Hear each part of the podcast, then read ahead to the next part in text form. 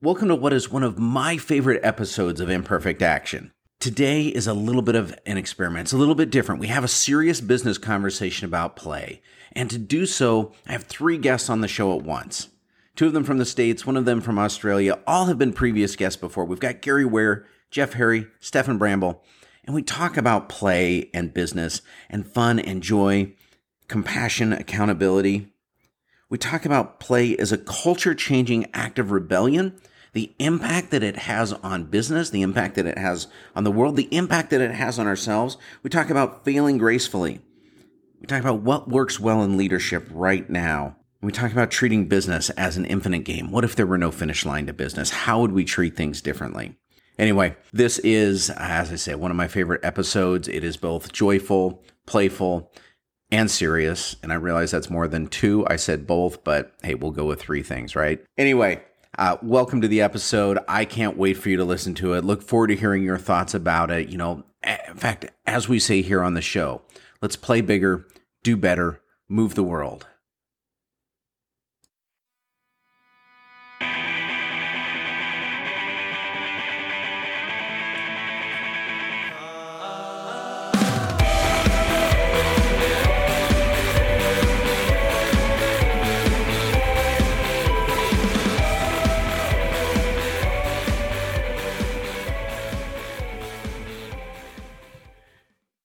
All right, well, welcome to Imperfect Action. This episode's going to be a little bit different, a little bit of anarchy, a little bit of chaos, and a whole lot of fun. So we're doing something different. Normally, I just have one guest. Today, I have three guests, and they're all returning guests. And so we have Gary Ware. He was episode number 66, and we talked about strategic fun. And this was like a year ago, back in May 2019. Jeff Harry, episode 70.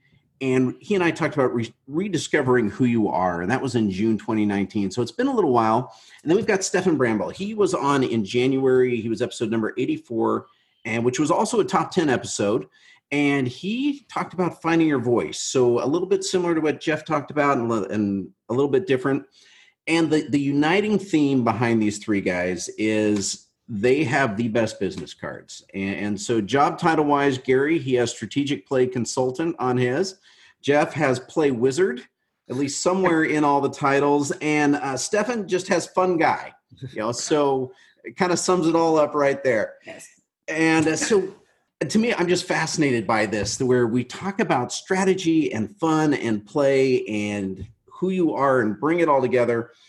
And so I'm not sure where this conversation is going to go.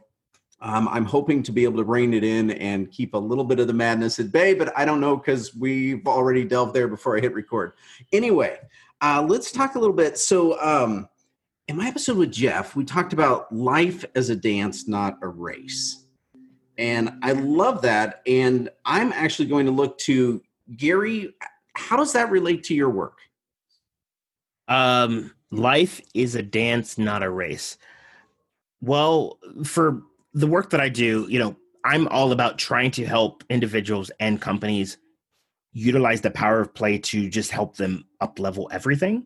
And if you think about a race and you're running a race, you are trying like to get to point A to point B, and you're probably competing against people. And I personally hate running, and it's probably tiring and exhausting, and it's miserable. Who the hell wants to be in a miserable race? And if you think about work, there is no, like, work and business, there's no end, mm-hmm. like, to business. It's not mm-hmm. like, we just won business over. Like, you know, if you think about games, you know, there is a philosophy, infinite and finite games. Mm-hmm. Business is an infinite game in that your goal is not necessarily to beat your competitor. Your goal is to stay in business. And there is an infinite, you know, different possibilities, infinite time that you can be in business. So I like the whole idea that life is a dance in that how can we do a few things? One, enjoy the process. I love dancing way more than I love running. Two, you know, how can we engage other people? So it's more like a rave, like where we're all like sort of just rocking out together. And usually lists have three things. And I love it. Now do a third. Yeah, three. Time. Three. How can it, like, how can we get into this flow, like where it doesn't feel like work? So yes, I love life is a dance, not a race. Oh, all right, Gary, so, that was some solid improvisation there. That was amazing. Beautiful. I just loved it again, Gary. So Stefan is coming to us from the future. He's in Melbourne, and it's that next morning. We're recording this on Thursday the 16th, but for him, it's Friday the 17th. So good news, everyone. As he pointed out, the world made it that far, made it to Friday. Yep. Yes. Yep. Now, so Stefan, actually, I had a question lined up based on what Gary said, and then you already got me sidetracked. And so... Well, can I, I was actually listening to Gary and I was thinking, as good facilitators do, you're like, if that was thrown to me, how would I make an answer in 2 seconds? Yeah. And Gary, you're actually stuck with one of the rules that I learned from a person who trained me in facilitation is if you don't know what to say, always start off with, well, look, there are three things. Yes. And you know, as you say the first thing, the idea of what the first one is will come into your head. Right. And then the second one. And then the third one is always the tricky one. Yeah. Yeah. But I was thinking as I listened to it, I mean, in coming to you now, I'm actually talking to you like I would talk to my friends rather than like I would talk to people I work with in business or perhaps potential clients that I'm working with. And so I wouldn't say this to a client, but the best way I can describe what I do is actually I wouldn't so much use a dance or a race. I would choose... and there's no way to say this, but like falling in love or a race or making out or a race, or dare I say to acknowledge the existence of sex, making love or a race. And so for me, when we're talking about these concepts of love, it's far easier to connect them to work because when you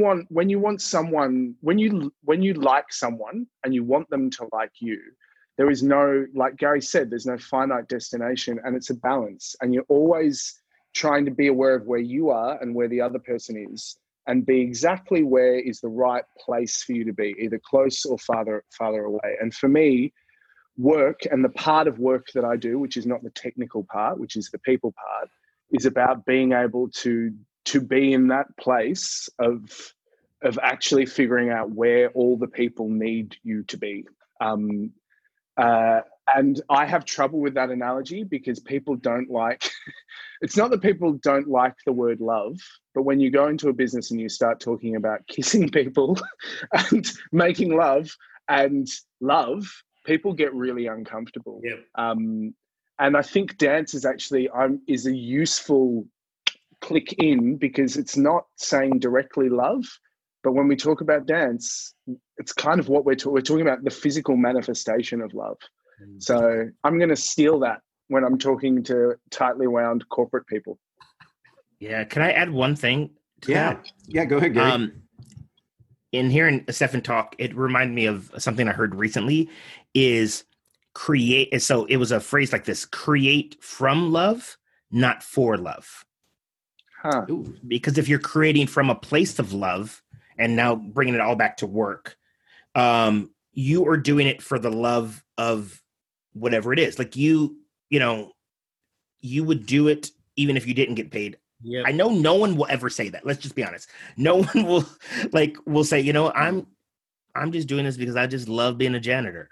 But like, imagine if you could come from that place of love, not for love. And so I hang around a lot of people that put their art and their videos out on the internet. And I know I've been at this place where it's like, all right, did you like it? Did you like it? So like when you're creating for love, as in I put this out there, I hope you like me. I hope you like it. Like it's like one of these things where it's a drug where you will never get enough approval to be like, I'm good. But like, imagine if you could create from a place of love, how would things be different? Right.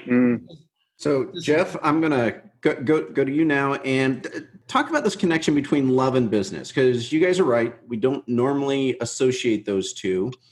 And Jeff, you've connected at least at the level of dance, something joyful, something possibly intimate. But when you're talking to like business people, how do you make that connection for them? How do you help them make that leap? The way in which I do it is I talk to them about why they started the business in the first place. You know, it's interesting that a lot of times, and you even hear this with bands when they talk about what was the most enjoyable times, it was not when they were killing it and they were at the top. It was when they were in their garage. It was when they were messing around. It was when no one was paying them, when no one believed in them. And it was just a group of 3 or 4 people with this crazy idea. And they just believed so much so in it. And that's the part that I want to tap, organizations back into when they're like, why did you start this in the first place, man? Because whatever you did, you forgot about it. And everything that you wanted to create is now so corporate and so serious because you're trying to fit some mold of like what it should be. And when you first started this, think about it. When you first start creating something, you don't want to follow the rules because if you follow the rules, you're just going to create what's already been created. But if you're willing to just go crazy and play, right, with no results, fully focused, then you're open to so many opportunities of where this might go. And so, that's the state you need to be in, especially during like a time like now where no one knows what's going on. It's just like, dude, this is the time for you to play, not for you to get scared and and not take any risks, but to actually get super creative and tap back into the love that you have for your organization.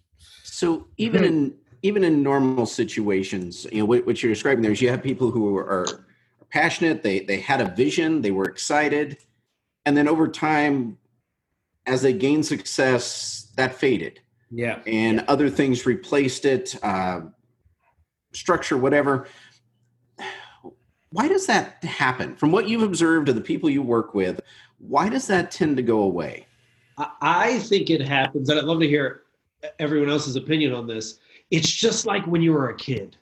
There was a moment when you stopped going to the playground, and then you never went again because you felt like, oh, well, I want to be an adult, or this is how a teenager is supposed to act. And when you become a company, right, you make your organization, you're having a lot of fun, and then you're like, oh, well, we got to get funding, or, you know, we got to apply for a new series, whatever. You know, we have to now be the next X, right? The next Facebook, the next Uber. So you start pretending like you're an adult, or you're pretending like you're this like serious business, you know, and you forget the whole joy of why you created this in the first place, because you want to be validated, you want to be accepted. And it ties back into what Gary said. That's when you're like looking for love instead of just creating for the sake of creating. Mm-hmm. So Gary, what are your thoughts there? Yeah, I agree 100% on what Jeff said. It's one of those things where I feel like once you start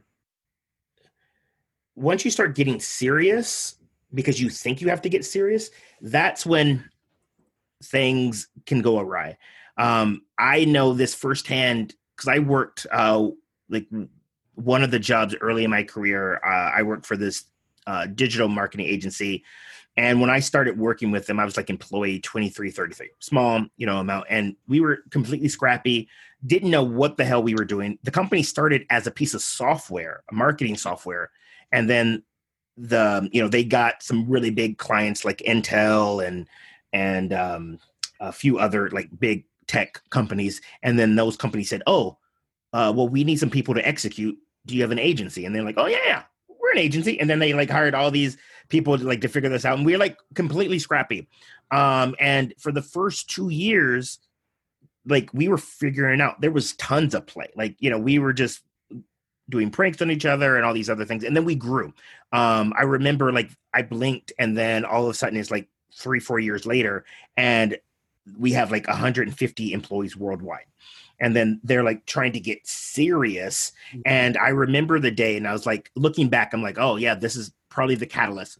They, as a way of getting serious, they were redoing their values and they had an all hands meeting and they had, at the time they had 11 values. They were on like inspirational type posters hung up on the wall, you know, for each value.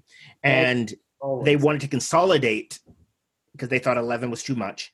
And fun was one of their values. And they took fun down. I remember when they took it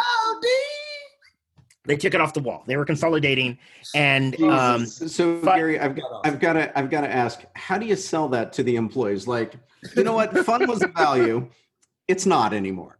I know. Like, it was like, it's again, it's like one of those things where they think that they're doing the right thing, and like, oh, everyone's gonna love this. We're consolidating, like, fun. I remember fun got taken off, and again, we were just like, we didn't know the ramifications of this, but it was replaced with excellence. The company was a Six Sigma company in that Six Sigma is that you have 98.999% accuracy, which meant that mistakes were not an option. And so then, like, fast forward like another like year or so, and then we're all stressed out. Again, the work didn't change. We still have these clients that beat our ass. We still have the same amount of work. You know, maybe we had a little bit more, but we had more employees, but it got even more serious and stressful. And so it's one of those things where, and this is the thing with play and fun, is that some people have the wrong perception of it. They think, oh, that's just goofing off, or that's just what kids do. They don't realize that we're wired for play. And so they think, oh, we have to become a real business, which means that we need to do real business things. And I've seen these other real businesses, and they say things like excellence and stuff like that. And then as an employee, like, we just got burnt out, and then the smart ones left. And I ended up leaving too. Like, it was just like, you know, and then again, the company still survived. They ended up getting bought out by another company that's still around. But no one wants to work in an environment like that. Yeah, I think that's. Can you imagine? I mean, you don't need to imagine because you saw it. But can you imagine the walking up to the poster while people are in the office, and the symbol, the ritual of removing fun? In my mind, there was like it's like a pallbearer. There were four people that came and took it down and wrapped it in a shroud and carried it out on a bier and then burnt it outside. That's crazy. It's crazy. I think values words. I love the genesis of where it came from, but we've evolved now. And I have this thing where I don't think we should use words anymore. I think we should tell stories. Yep. So rather than have the value of fun, you should have a story about when fun was really useful. And when someone goes, what's your values? You tell the story of that because it's living and breathing and true. Whereas if a bunch of people go, we value fun, well, they could be the most boring, like not fun people in the world, but they've said, let's do fun, because they're always the same five. They are always the same five. Collaboration. What are they? Collaboration, like some form of excellence. There's a list, and they're all exactly the same. Yep. But then the other point for me is that I think we and I'm talking about us here have to do a better job of really nailing down this play thing. And I'm speaking to myself as much as I'm speaking to my colleagues that do it, because there's a few of us that are doing the play thing. And I think, and this has come from my actor training, because I trained at like a serious acting school. We are serious actors and we do Chekhov and the feelings. I wasn't particularly good at it. I worked hard, but I wasn't particularly good at it. And we also did clown stuff. And one of the biggest moments for me was when we started to learn proper clown. And the idea of the clown is that they can make you laugh or they can make you cry. And it's the same process to get to it. It's still play and it's still fun. And you're always searching for a game, but sometimes the game is hard. So I think one of the reasons why people brush it off is because we, in our attempt to encourage people to come play, we keep promoting that it's silly, which it is, but it's also bloody serious as well. The idea that someone can approach our business is going to go bankrupt. How can we do this with fun and play? You totally can, but it's a mindset of like, it is enjoyable to have this problem to solve together. You can grieve with fun. Mm-hmm. You can leave a lover with fun. Now, it doesn't mean that it's easy and enjoyable, but it means that it's fun. And I think even my trying to explain it shows you how difficult it is to make that link for people. So I think that, as well as Jeff's reason, I think that's another reason why fun becomes a hard thing, because I believe people when they say like, we don't know how to have fun and do a hard thing. That's really tricky. And we need to be better at helping people get there, I think. So along those lines, let me ask then, I suspect, and you guys can obviously tell me for sure, that fun is seen as, at best, a side benefit. Like, you know, once we nail all the other business stuff down, then sure, fun would be great if people had it, but you know, it's not the business. But that's not what you guys are describing. I mean, Gary, you had a great example there, and Stefan, I'm confident stories were told about the value of fun no longer being a value as it came down.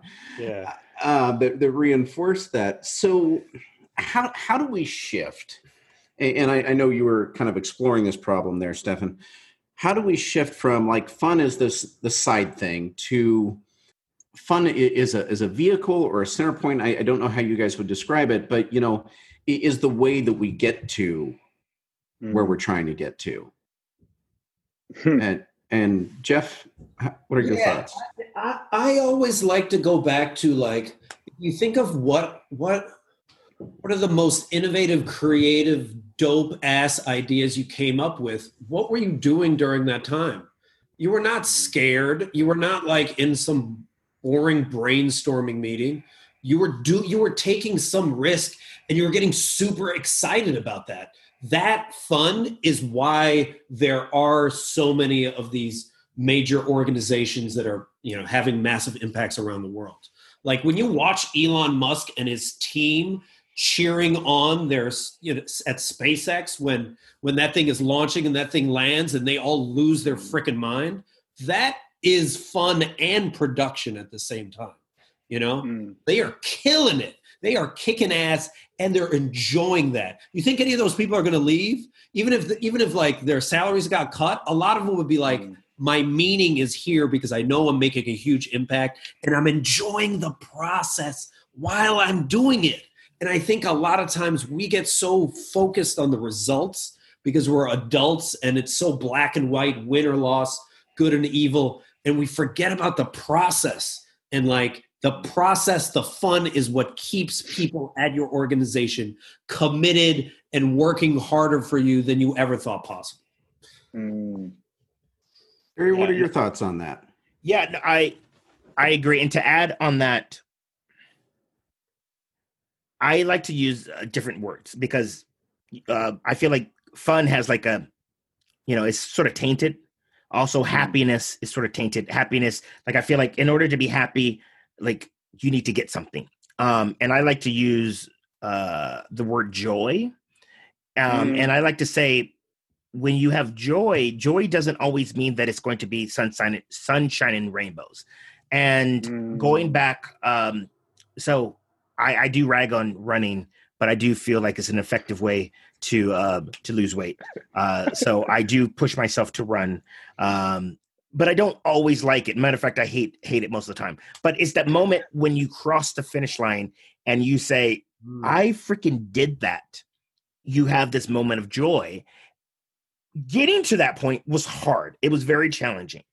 And thinking about play, and this is why like I feel like play needs to be a mindset, because if you're playing a game, regardless of if it's a digital video game or sports or whatever the case may be, you're going to run into obstacles. It's not going to be all, you know, a cakewalk, but you embrace those obstacles.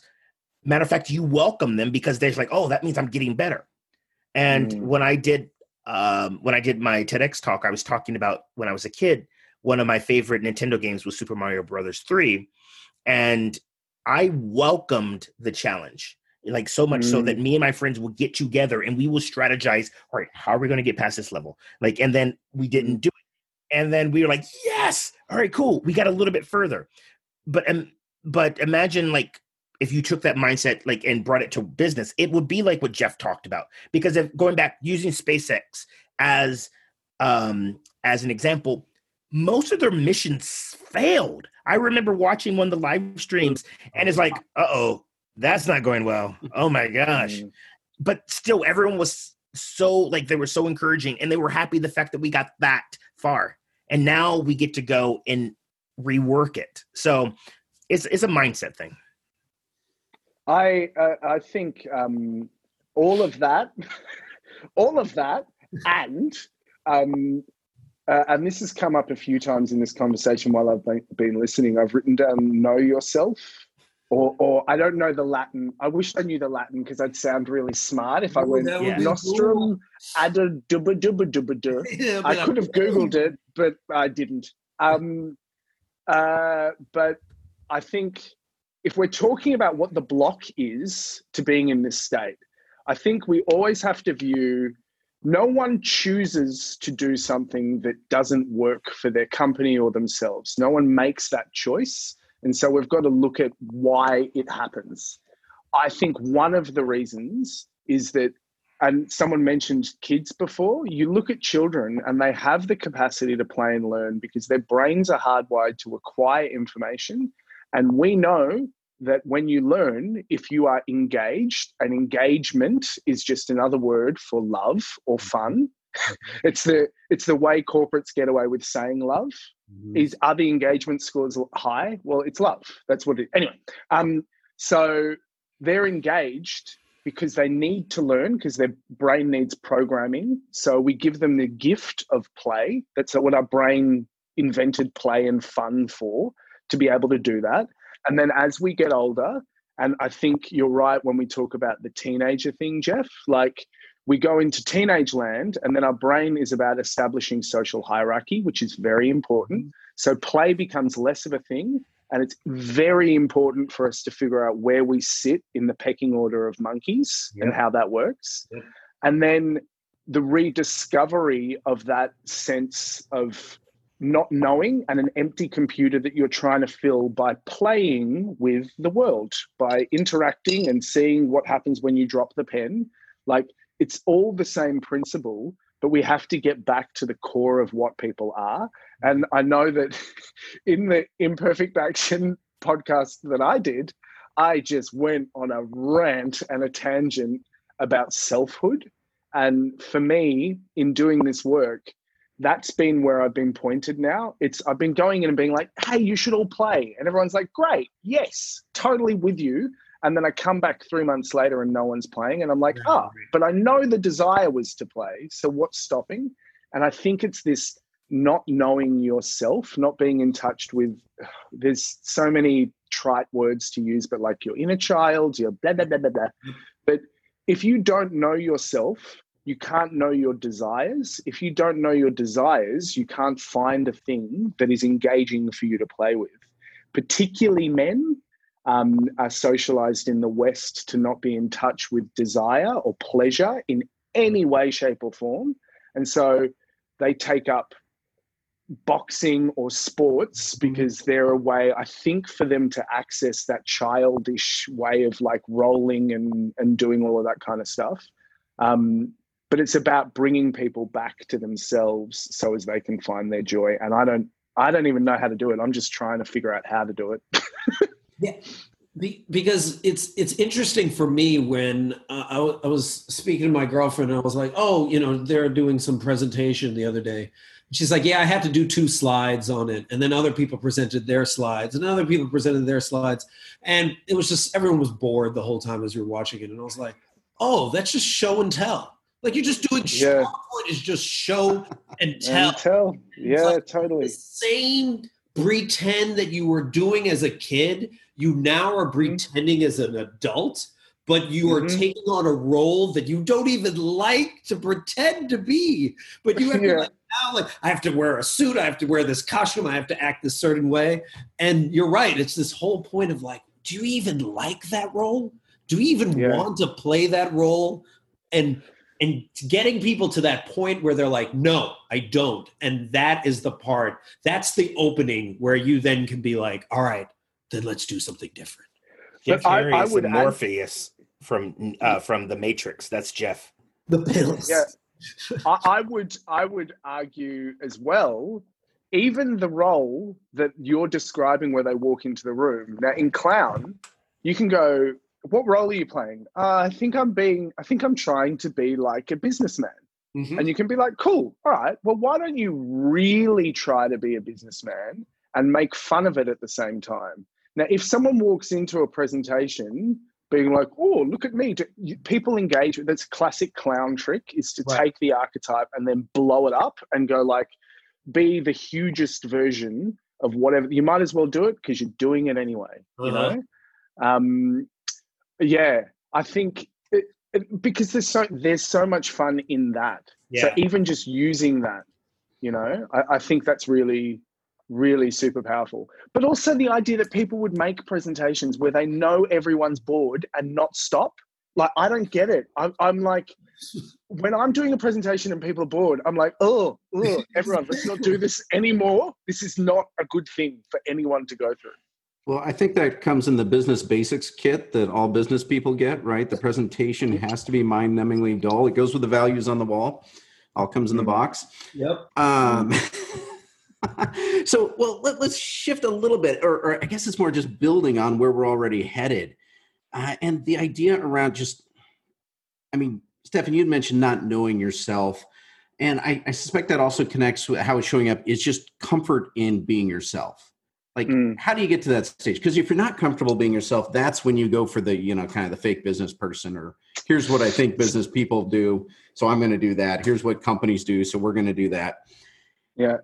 That's kind of scary, though. I mean, because if being comfortable being yourself weren't, we'd all do it. We wouldn't even be talking about it, right? Sure. So there's a hurdle there. Well, all right. So, and like everyone just started to answer once there. So Gary, what are your thoughts here first? On that of be yourself, and easier said than done. I know one of the things for me growing up, before fourth grade, I was in a different school every year. We moved around. My parents changed schools, and I know, like as a kid, you're like fitting in. Like it's just part of our DNA of like, you know, being part of the tribe and stuff like that. And so I got very good of like, all right, who do I need to be in this situation? And it just became like a survival mechanism. And I feel like when you go into this business thing, most people, as Jeff said, we have no idea what the hell we're doing. We're making it up, but we don't want to give off the fact that we don't know what we're doing. And so we subscribe to the archetype of the business person, and it's easier to just be boring and do what we think we have to do because it's just like, oh, well, whatever. I wasn't really being myself. So, you know, who cares? Where Brene Brown, she talks about vulnerability, and vulnerability means that you just are allowing yourself to be vulnerable. Well, again, our lizard brains aren't wired for that, because if we were vulnerable, that means we could be attacked and that's scary, and no one wants to be attacked.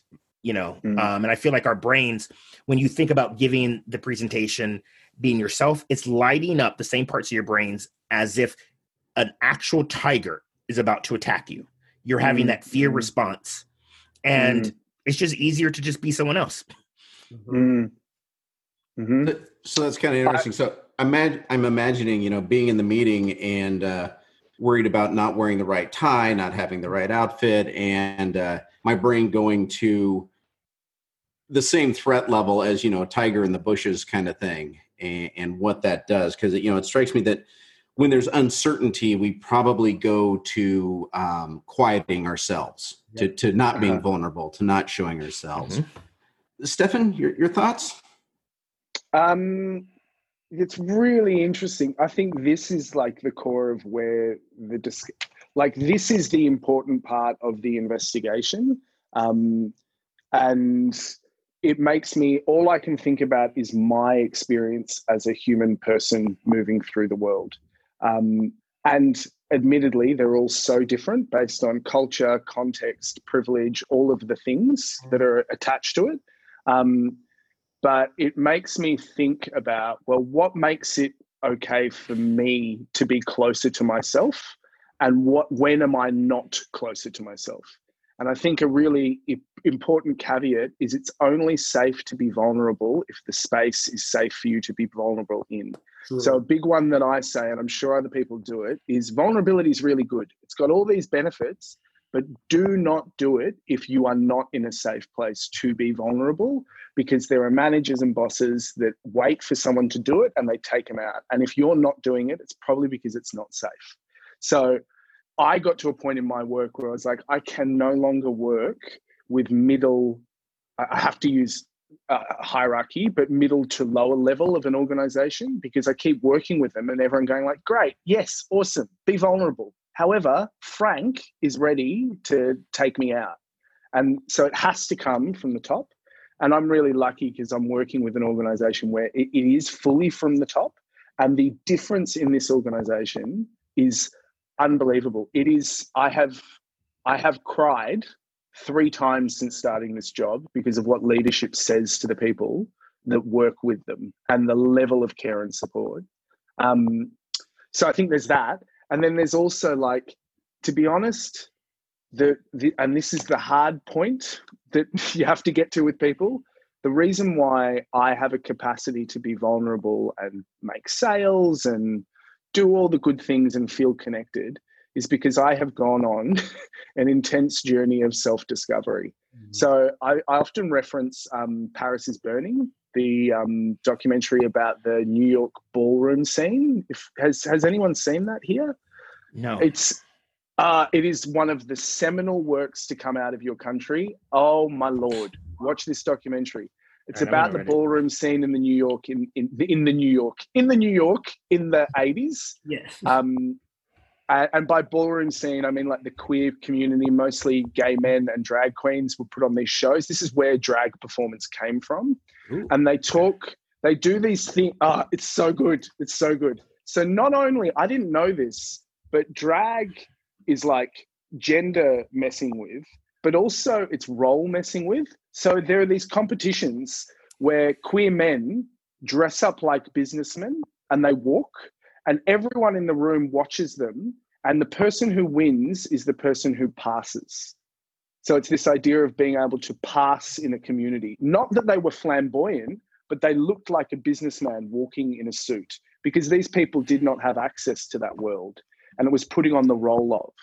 And I think when we talk about role in an organization and putting on the business thing and passing, you can also do that safely and vulnerably when you realize that you're putting on a role and you're playing the role. And for me, I realized in dealing with my sexuality, in dealing with my mental health, in dealing with all of those things, I realized that there were all these roles that I could choose to pick up and put down when I wanted to. And when you do that, you also notice, well, if there are these roles, what's the core part of me that never changes? Mm. And acting is really good for learning this.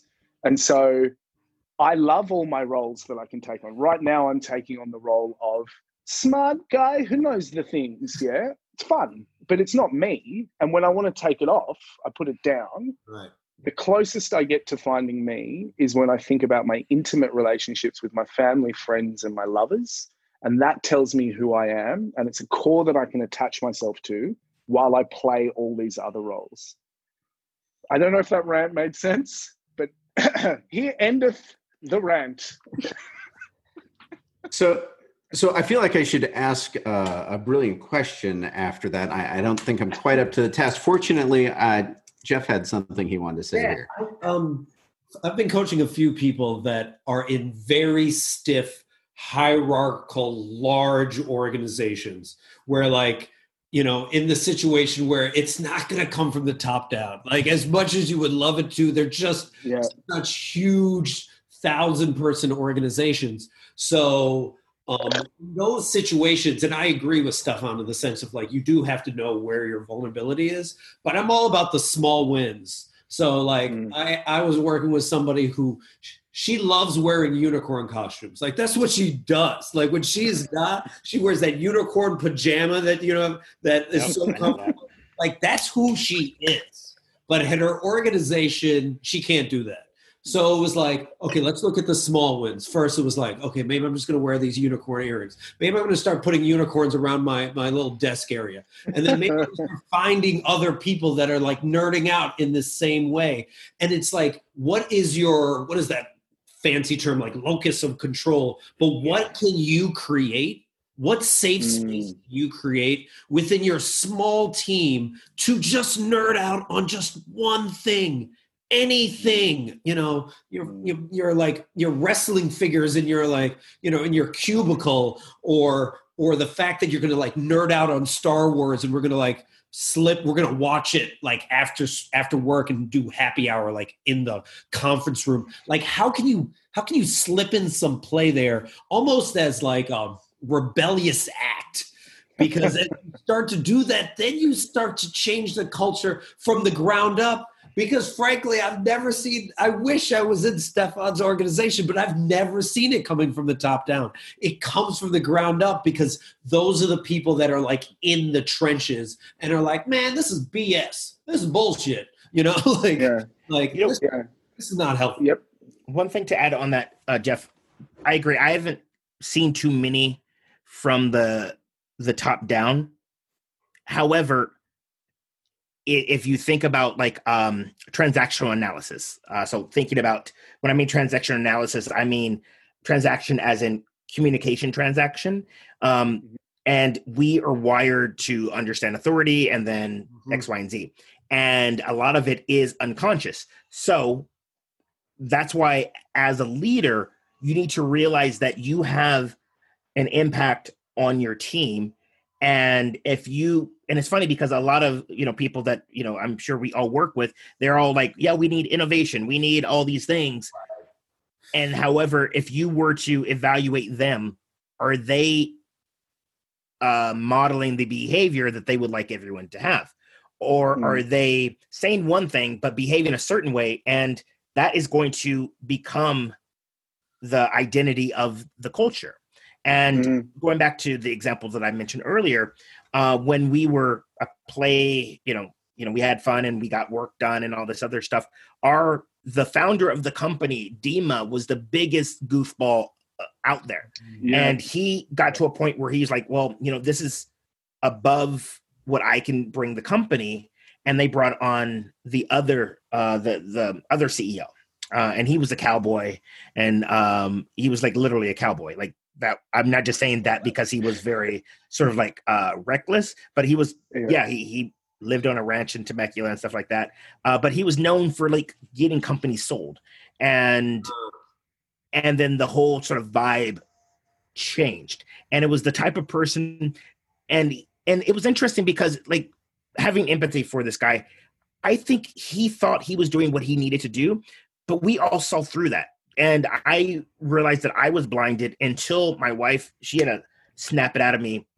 After I started getting promoted, we went to the Christmas party, and CEO came up to my wife and he was like, Gary's doing a great job. We know he's working a lot. This is going to change soon. You know, and then I believed it. Like, yes.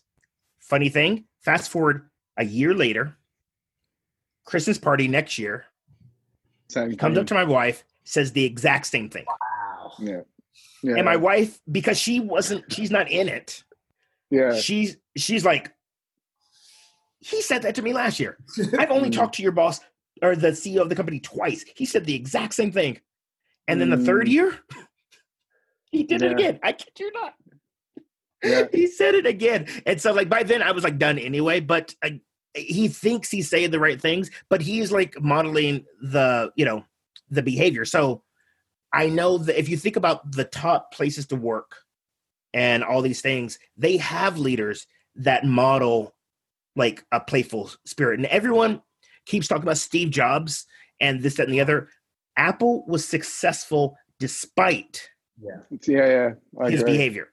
Right. If Steve was in any other position in the organization, it would have just been a toxic environment. Yeah, people would have... Makes me think of What's the who made Up? What's the studio that made Pixar. The movie Up? Pixar. So there's a book called Creativity, Inc., which is about how they got their stuff working. Now that to me is a perfect example of how fun can be hard work. So and engagement, all that stuff, but wow, is it a rigorous process. And also they apply it to all levels of the organization. Yeah. So it would not surprise you to know that the organization I am working for is a startup. It has 20 people, and the person who founded it is also the person that is setting the tone for the organization. That's why it's good. And everything that is applied to one person gets applied to everyone. And everyone is in a process of self-discovery and self-knowledge. And so therefore the work can actually get done. And I've had the same thought about Steve Jobs. It sounds horrible. It sounds like a horrible experience to work with Steve Jobs. And really, I hear you, Jeff, in terms of like, there are what I'm getting frustrated with now, particularly during this pandemic, is you go on LinkedIn and there is every man and his dog, and all who are over 50 years old, and in my world, all who are white, telling everyone else, here's how you get through a pandemic. Yeah. I've got through about 50 of these before. Mm-hmm. This is how you do it. You do it like this, you do it like that. You make sure people are doing productivity. Yeah. You measure their keystrokes. You do all of that bullshit. And I get really angry because the other thing that we need to recognize is the reason that this problem exists is not because the problem has always been there, but society and the context has changed. Yeah. And a way of doing work that worked before and was good and healthy and safe, well, for what we had, was necessary, but the context has changed. The dinosaurs need to be taken out. Yep. There was an article written recently that was talking about the countries that have had the best response to COVID. Do you know what they all have in common? Led by women. Yep. All led by women. And I think there is a thing now, gender is such a weird thing. And I'm talking in the context and the way we live in a gendered society. There are discussions about how much of it, what are the reasons for it. However, yep. Looking at leadership in my world, the leaders who are doing the best job are all women. Yeah. And I attempt as a male to learn from female leadership, not from male leadership, because the paradigm is shifting. We're getting more bonobo-like. We're getting more big groups needing to really talk and have empathy, but also not just compassion, but also accountability, yep. Which is the thing that we don't talk about, because fun is only fun if there is a boundary put around it that makes people be safe. And so I have been watching all of that and thinking, well, we now, not only, Jeff, do we need to do the small wins, but it is our job now to stand up and say, no, like, I'm feeling like getting on LinkedIn and like doing that to the people that are pretending like the world is the same as it was. And we need to advocate for the change happening at the top. It needs to start with the CEO. And I'm sorry, if you are leading a bunch of people and you are responsible for their welfare, if you are not doing work on yourself to see what biases and bullshit you carry, you are hurting people that you work with. Yep. And that doesn't mean you can't make mistakes. But it means if you're not even looking at yourself, then you need to leave and not do that job anymore. That's what. That's my So you touched on some characteristics there. So that's where I'm curious. You know, gender aside, from your guys' experience, what are some of the characteristics or the attributes that seem to do leadership better? Like, what could we emulate? Yeah, well, my friend Angie Cole speaks about this a lot, about like, and there is something to embrace around like masculine leadership versus feminine leadership. You know, feminine leadership in some ways is much more process-oriented than results-oriented. It's much more empathetic than not empathetic. Like, if you think of what happens when you do good work now, in most capitalistic societies. If you do good work, then you get more work given to you. That's it. Which is irrational because it's not sustainable. It's just like, I'm going to reward you by giving you just more crap to do.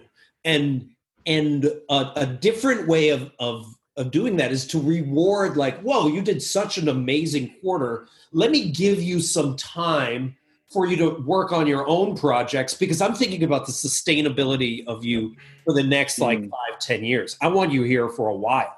But as long as we continue to believe that we can squeeze every inch out of somebody, especially like during this time of quarantine where we expect them to be as productive as they were before, and where we more productive. Yeah. More productive, and that we are we're forcing people to believe the myth that your self-worth is attached to your productivity, and we keep selling that BS story, then I agree with Stefan. We need to flip the frickin' table on that shit, because it's ridiculous if you want to build a sustainable organization. And it goes back to what Gary said at the beginning. What are you trying to do? Are you trying to build it? Are you playing the infinite game? Are you playing the finite game? And question your leadership of like, what am I trying to achieve? Do I care just about what's happening in the next 6 months? Or do I really care about these individuals for the next few years or longer? You know, that's how it starts. Well, so along those lines, you know, Gary did mention that there is no finish line to business, but we treat it like there is. And we treat it like that there's this moment in time where you've won and you're done. So how would we lead differently if we just embrace that idea that, you know what, it's not going to end. There's not a finish line. There's not this moment in time where we declare winner, declare loser, and all go home. You know, it's not like baseball in the sandlot. How would we approach that differently, either as a leader or just as a human? You know, we're showing up to work. I think it goes back to, you know, a quote that I'm pretty sure we all heard. The opposite of play isn't work. The opposite of play is depression. If we saw like it's like, I think I don't know who it was. It was some wise person that said, you know, we have these things that we need to do is, you know, we need to love, we need to work hard. And I feel like they left out play, you know, in there. And so if we all realize like, yes, we have a responsibility to work, you know, that's great.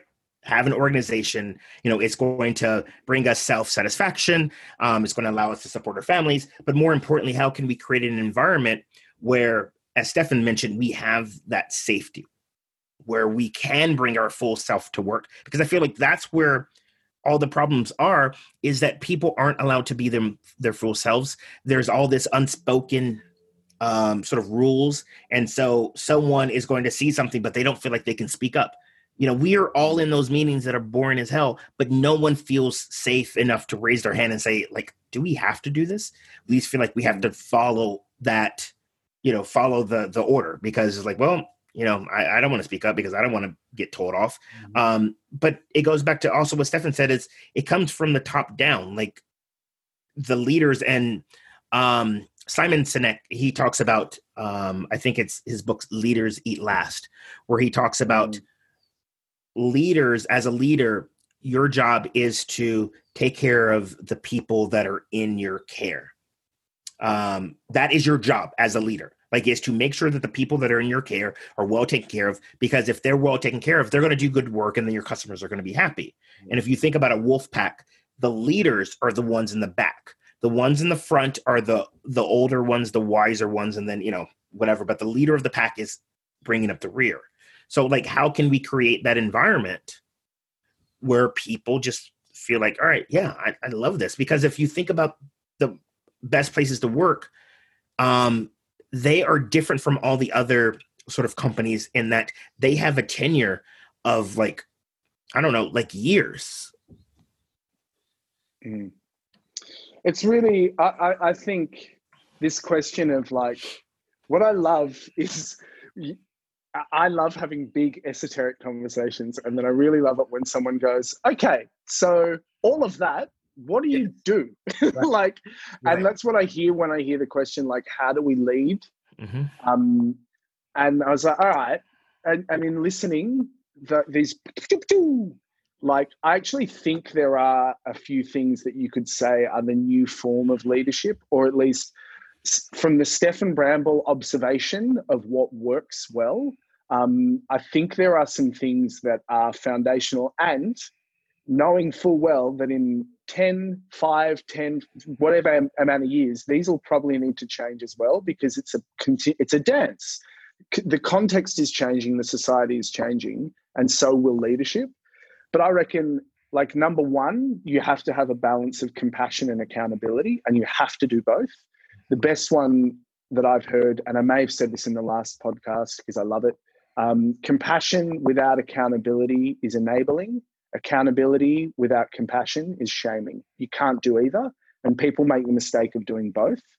I think you have to burn your own wood, or another way of saying that is you've got to honestly look at your own biases, and that is a really challenging, and also it's an act of self-love to realize that you were brought up in a society that promotes chauvinism, and whether you like it or not, whether you are a man, woman, or any number of the other genders, you have inherent chauvinism in you because we've been doing this for 5,000 years. And if you think you don't have to do the work, then you're probably wrong. And that's only one aspect of bias. You've got to be open to the tribe. You have to be open to your tribe. So there's two ways of thinking. There's the external face that you put on in your organization. That can be as performative as you want it. In fact, it should be. But your internal face, you have to be so open to anyone who is part of your tribe. Your intention has to be really clear. So you actually have to, you can make as many mistakes as you want to make, but if your intention is not pure, that's when you cause a problem. When you stuff up, but your intention is, I wanted to do the right thing, people feel it. And I learned this from the trans community, because when I have been told about pronouns and made mistakes, that community has been really understanding to be like, I know, I can see you trying. So just keep doing the thing that you're doing. You've got to be comfortable with love and loving the people that you work for. You have to just get over that. And the other one that I was thinking about is you have to go first. That's what leadership is. So if you're going to ask something of the organization, you have to do it first, and you have to be a light. I was going to say being charismatic so people can see a light in the darkness, but charisma makes people feel that you need to be an extrovert, and you can be an introverted leader. You just need to be a person that people can look to and see where they are, so as they know how to follow.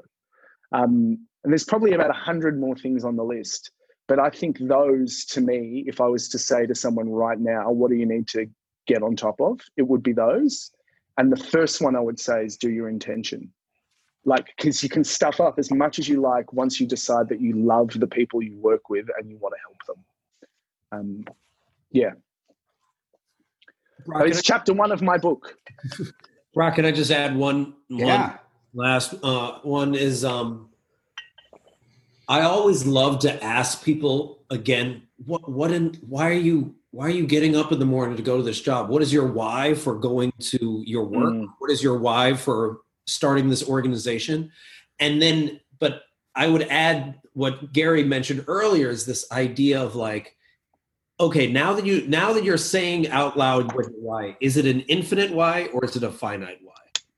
Because if it's a finite why, this might not be the right organization for you, or that might not align with the core values of the organization. Like, if you really want to be there for the long haul, then your why has to be infinite. And if it isn't, then it's just not the right fit.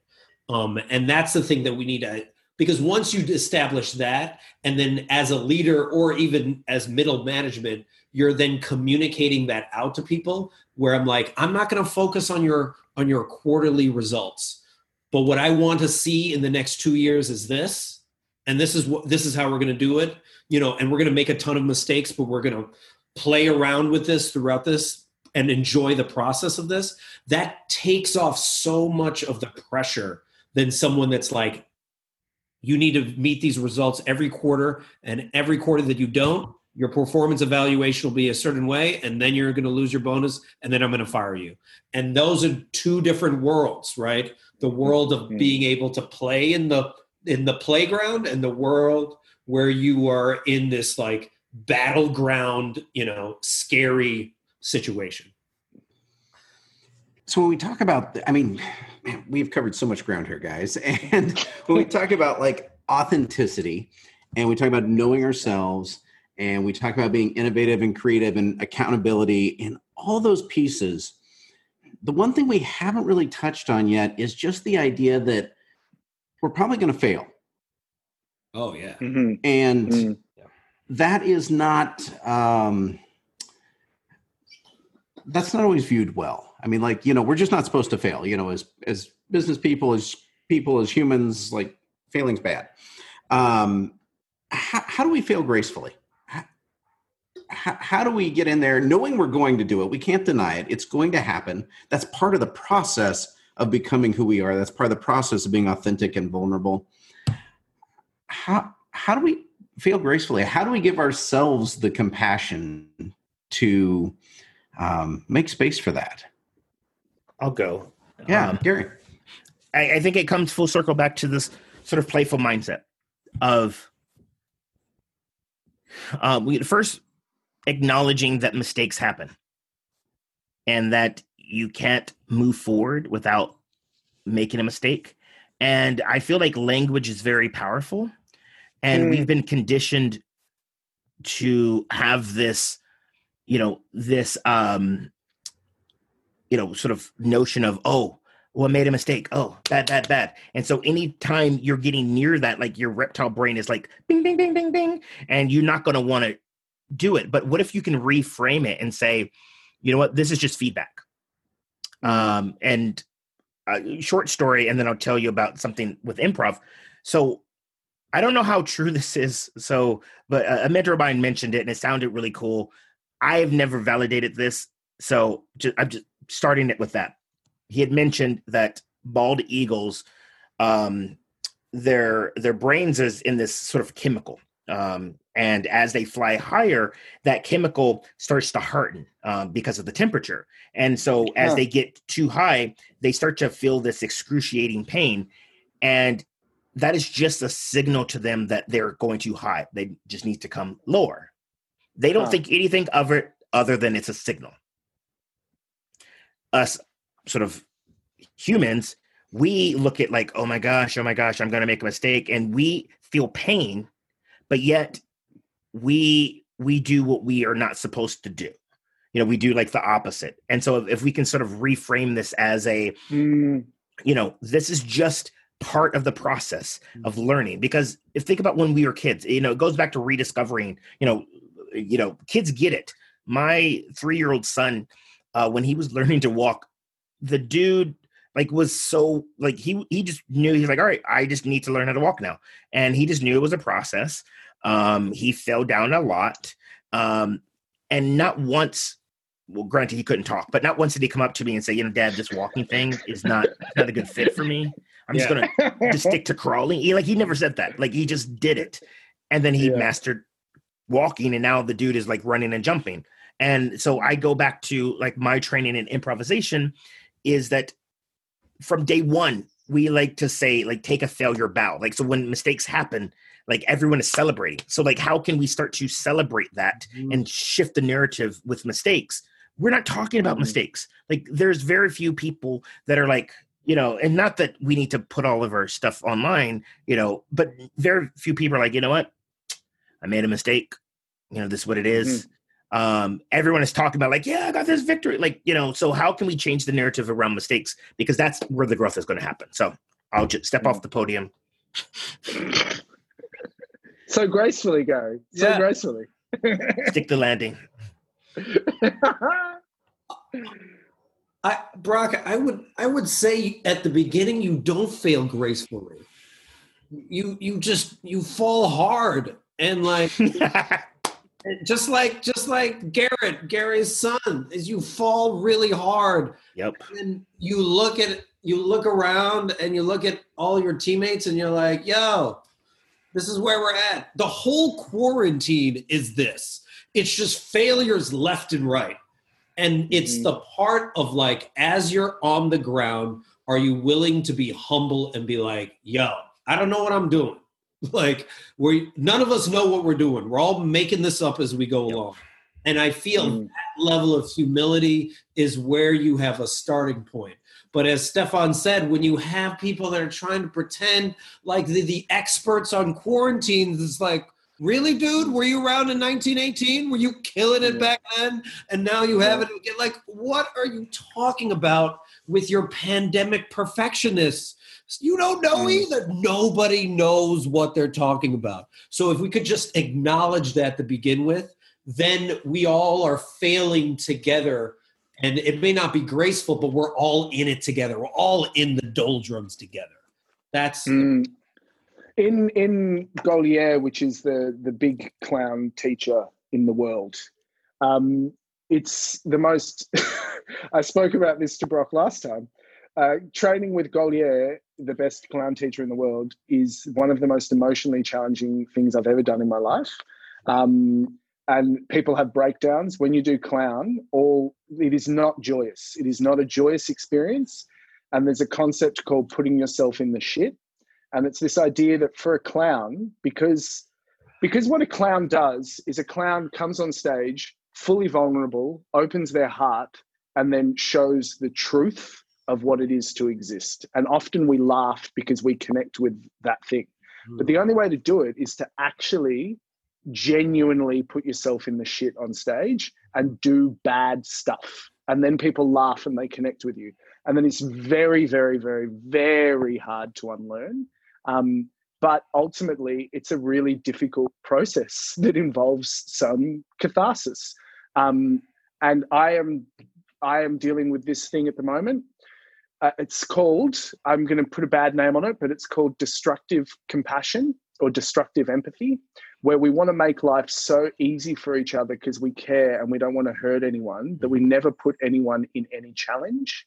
And so actually it's really good when your friends watch you stuff up and they don't try to rescue. They don't go, oh, celebrate your failure with none of that bullshit. The audience, when you're doing clown and you're shit, the deal you have with the audience is please tell me if I'm shit so as I can get better. So when you're not being funny, no one laughs. No one tries to do the like, oh, ha, ha, ha, it's funny that you're not good.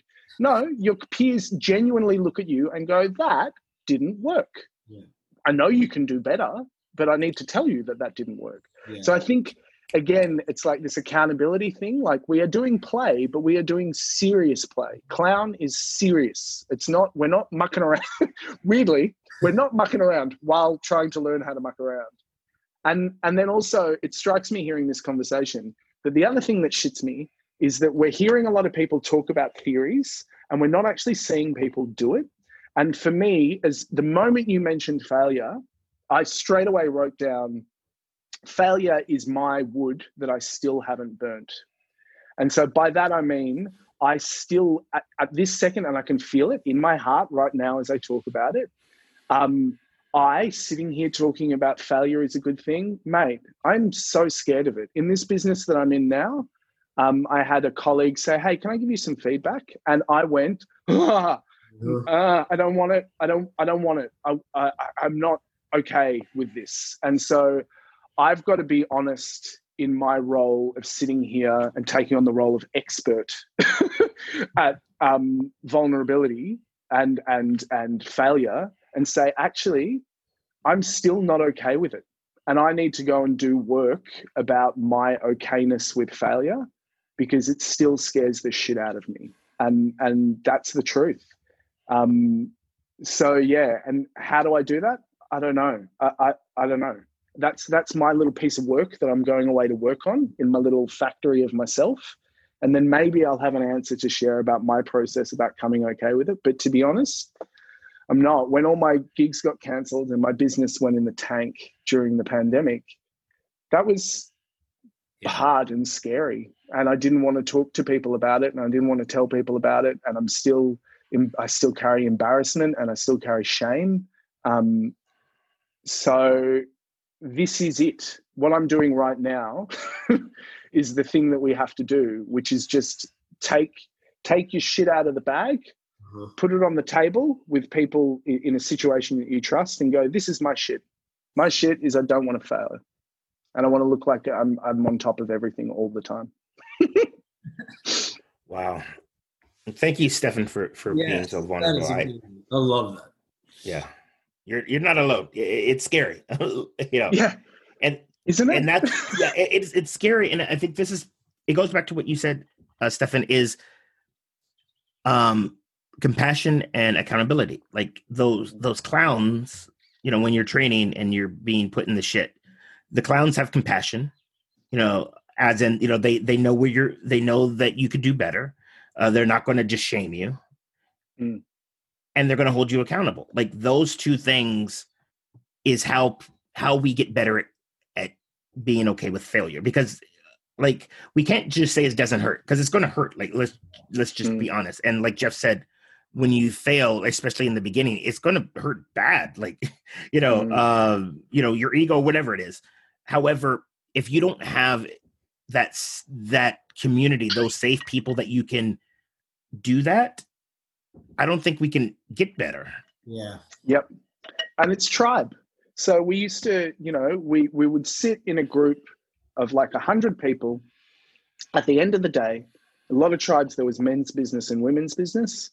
And one of the things that you would do is you'd come to the tribe and you'd say, this is the thing I did today that was shit.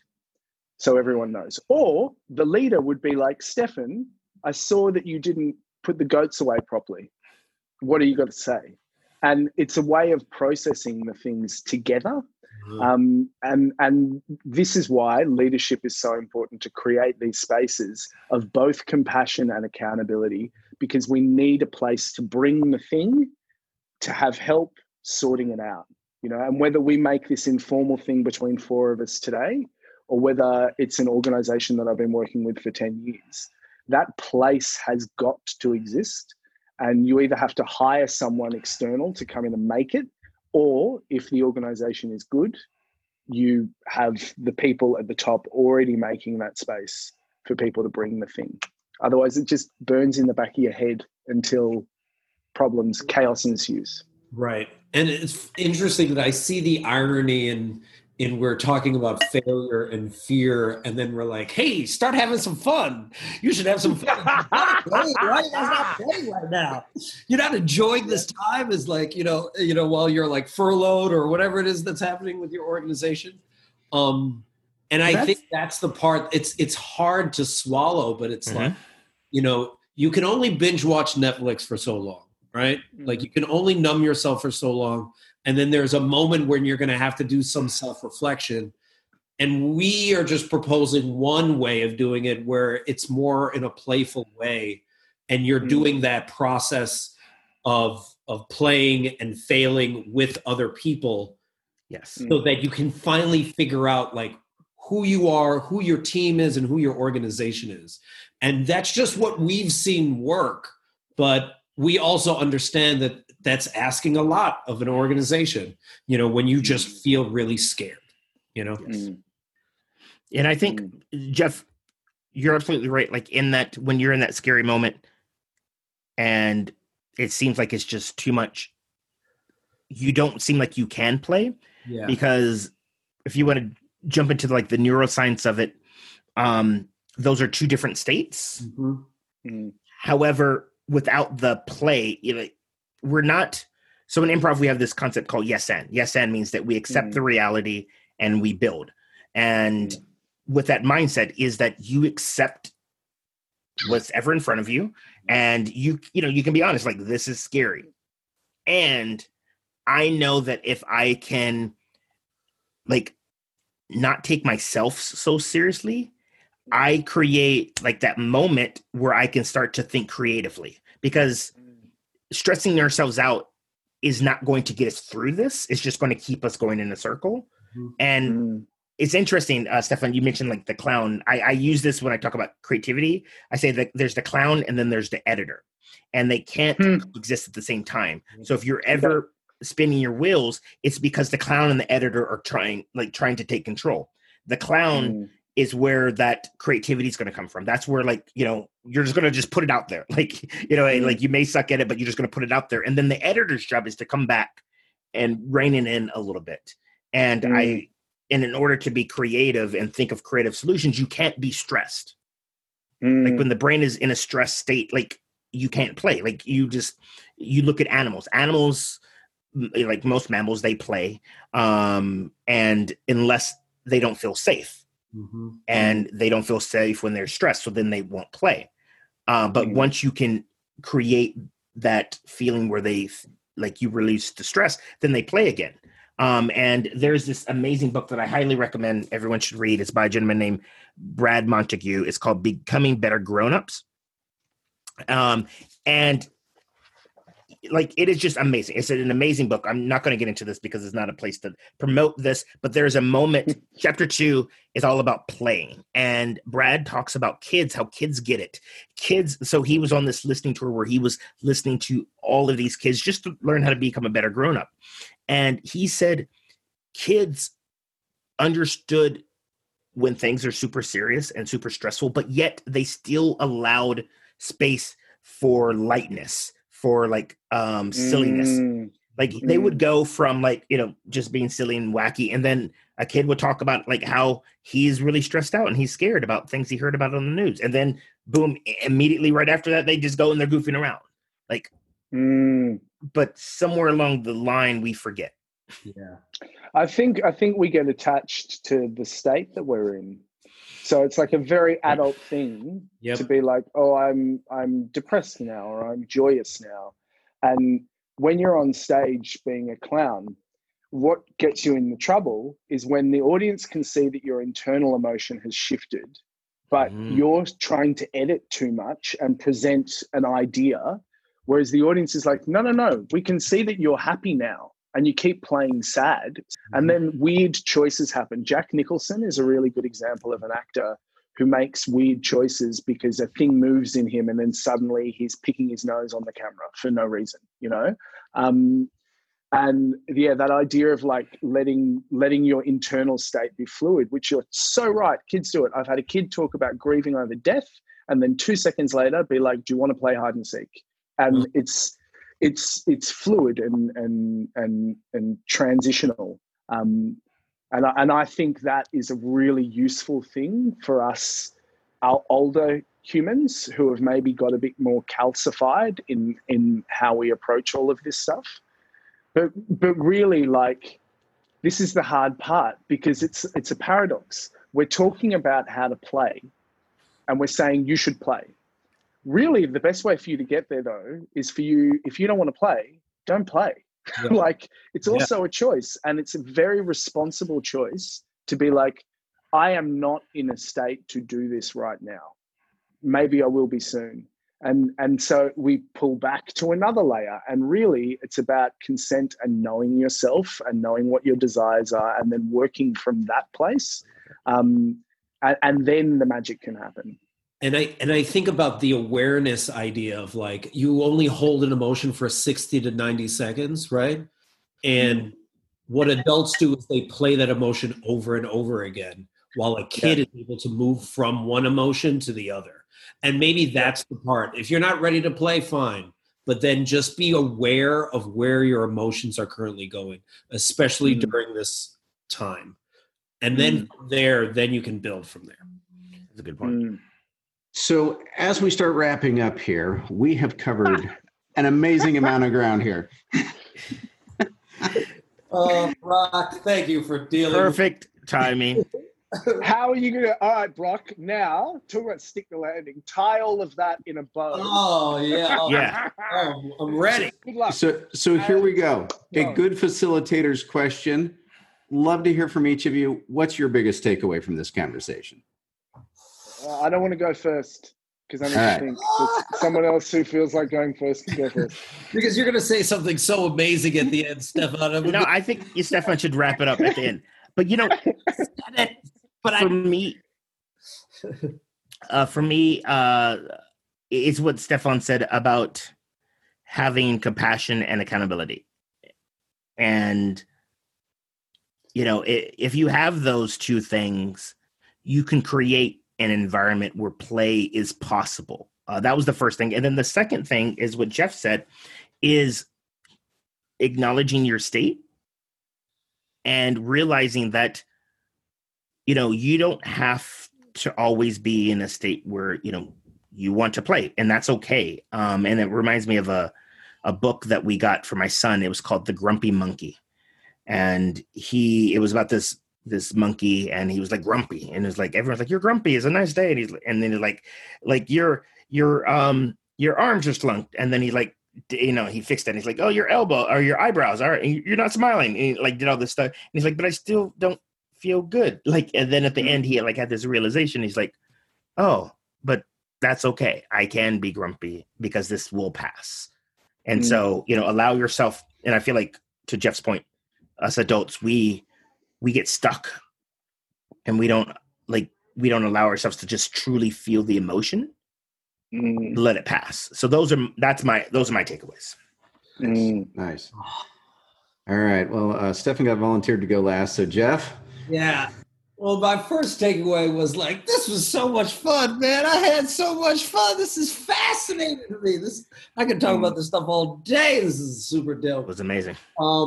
I love that idea around the clown, and how the clown reflects both sadness and joy and humor and is failing. And it's just like, how can I embody more of that vulnerability of that clown? Like, I love that Stefan's like was so aware enough to be like, I'm struggling with this. I'm super scared. And that even caused us to go a little bit deeper and not just talk about the theory around it, but be like, dude, we're all scared. Like, just because Stefan was willing to be vulnerable at that moment, it changed the conversation to be so much more powerful. And like, when you're able to embrace that clownness and let go of that editor part, you get to such a deeper core of who you are that you never thought was possible. And then I think the other part that really resonates with me is also just being aware of not staying heady in the theory, and then just really being like, okay, let's just be fully present with, let's acknowledge what's going on. What Gary said, the yes, and it's shitty. And also, what do I want to do with it? You know, you know, there's possibilities, you know, there's a duality. There's like, I can be happy and sad at the same time. I can be like joyous that I have this time with my family and this time to like reflect on my own self, and also freaking scared of what's going to happen when I come out of this. And I am being able to embrace all those complexities and not look for just the, what's the right answer, and avoid the wrong answer, because those are just myths. Especially during that's it's really interesting doing a reflection, because often I'm asking people to reflect at the end of a thing, and I don't often do it myself. And so all of those points I like, they're all takeaways for me, but when I stop and think about what I'm taking away is two things. One is my connection to my feelings and my heart. So even in just checking in with myself and how I felt, and being like, oh, this is a thing that I feel, and being able to express that and feel that.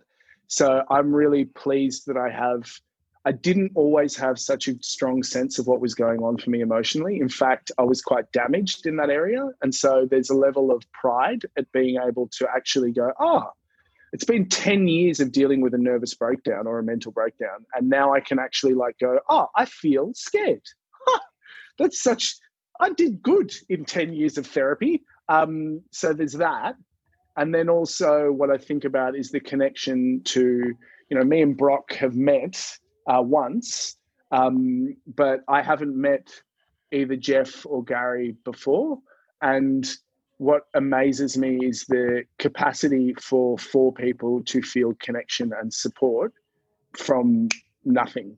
And so I'm also taking away some like gratitude to be able to talk to colleagues who are doing the thing and feel a sense of catharsis. But also, aren't we amazing monkeys who we can meet each other over in a fake world? This is an imaginary game that we're all playing together, that we're in the same room. Isn't that amazing? Right. And we're all from different backgrounds, and we have different contexts. We live in different governments, and yet there is this capacity to connect and feel supported and loved by people, which I think is pretty amazing. Those are my two. Nice. Well, guys, this has been incredible. Didn't quite know Brock, what are your takeaways? Yeah, we're moving on. We're just and we're out of time. Well, look at it. So a couple things here, and you gave the advice at the start to say three. So there's like three takeaways.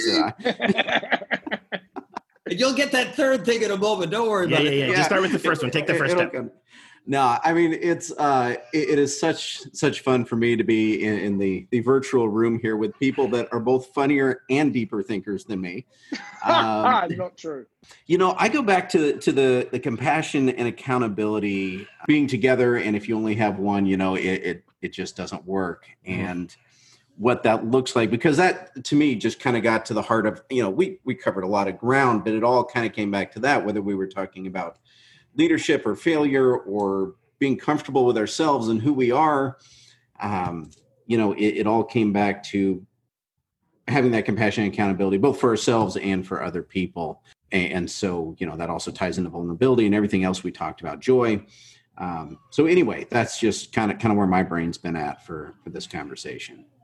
So guys, thank you so much. This has been amazing. I never had, three guests on from, completely different sides of the planet here. This has been awesome. Thank you very much. Thanks so much. Thank you for having us, Brock. Pleasure.